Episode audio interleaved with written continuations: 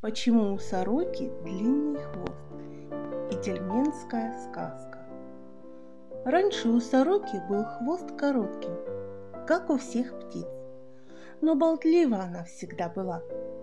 Где что услышит, сразу по всей тайге разнесет, да еще и от себя прибавит.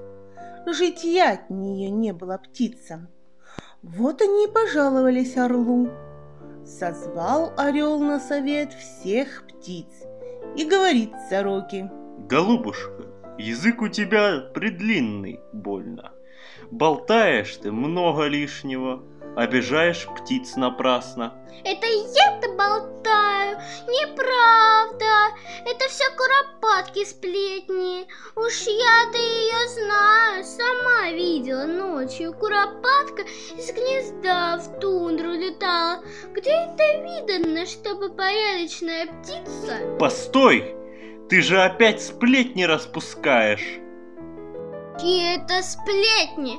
Вот ворона вчера своему мужу каркала, что кукушка все яйца в чужих гнездах побила. Да прекрати же ты!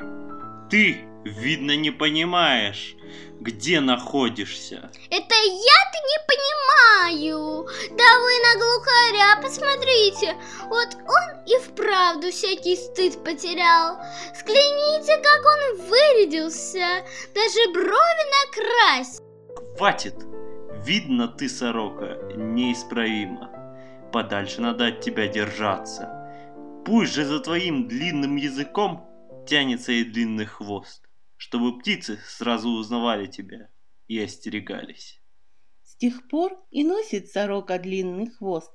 Где она появляется, там птицы в кусты улетают от греха подальше.